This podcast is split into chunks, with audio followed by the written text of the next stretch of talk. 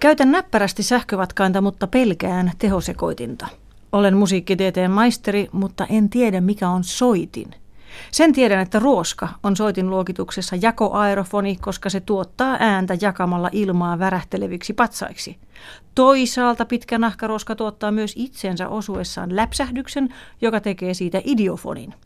Jo 1500-luvulla Martinus Agricola tiesi, että vasara ja alasin ovat soittimia, kun taas italialainen Zacconi ei suostunut ottamaan trumpettia mukaan omaan soitinluokitukseensa, koska trumpetti on taistelusoitin eikä sillä pystytty soittamaan diatonista asteikkoa. Ja kiinalaisilla on oma luokituksensa, joka perustuu soittimen materiaaliin, ei äänen tuottamistapaan.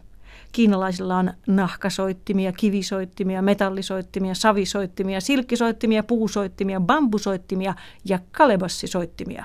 Jos Bela Bartok olisi ollut kiinalainen, hänellä saattaisi olla sävellys nimeltä musiikkia silkkiä kalebassisoittimille.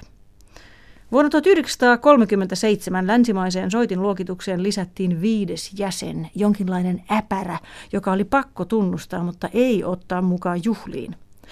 Tämän AU-lapsen nimi on elektrofonit, soittimet, joiden ääni tuotetaan sähköisesti. Kun Tentin soitinluokituksia yliopistossa vuonna 1985 ei elektrofoneihin kiinnitetty mitään huomiota. Edelleen ajatellaan, että romantiikan aikana klassisen musiikin soitinvalikoima saavutti jonkinlaisen kehityksen huipun ja vakiintui ikiajoiksi.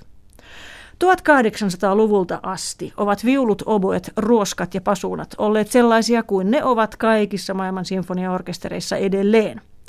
Vaikka herra Adolf Sachs keksi helposti soitettavan yksikkölehdykkä aerofonin nimeltä saksofoni vuonna 1846, ei tämä suosittu akustinen soitinperhe ole vakiintunut orkesteriin niin kuin ei yksikään sähkösoitin.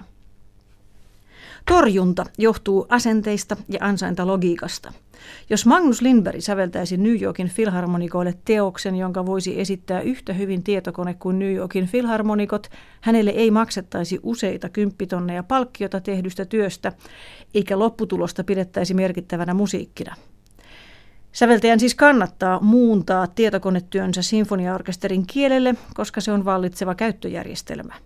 Asenne on se, että koneet ja musiikki eivät sovi yhteen. Mekaanisuus tuhoaa luovuuden, netti syö tekijänoikeudet ja sähkö on musiikissa pahasta.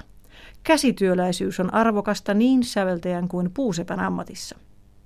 Samaan aikaan hän säveltää tietokoneella ei tarkoita, että säveltäjä puurtaa yötäpäivää Yleisradion kokeilustudiossa syöttämässä huoneen kokoiselle koneelle matemaattisia kaavoja voidakseen säveltää 1800-luvun soittimille kakofonialta kuulostavaa, mutta huolella järjestettyä musiikkia.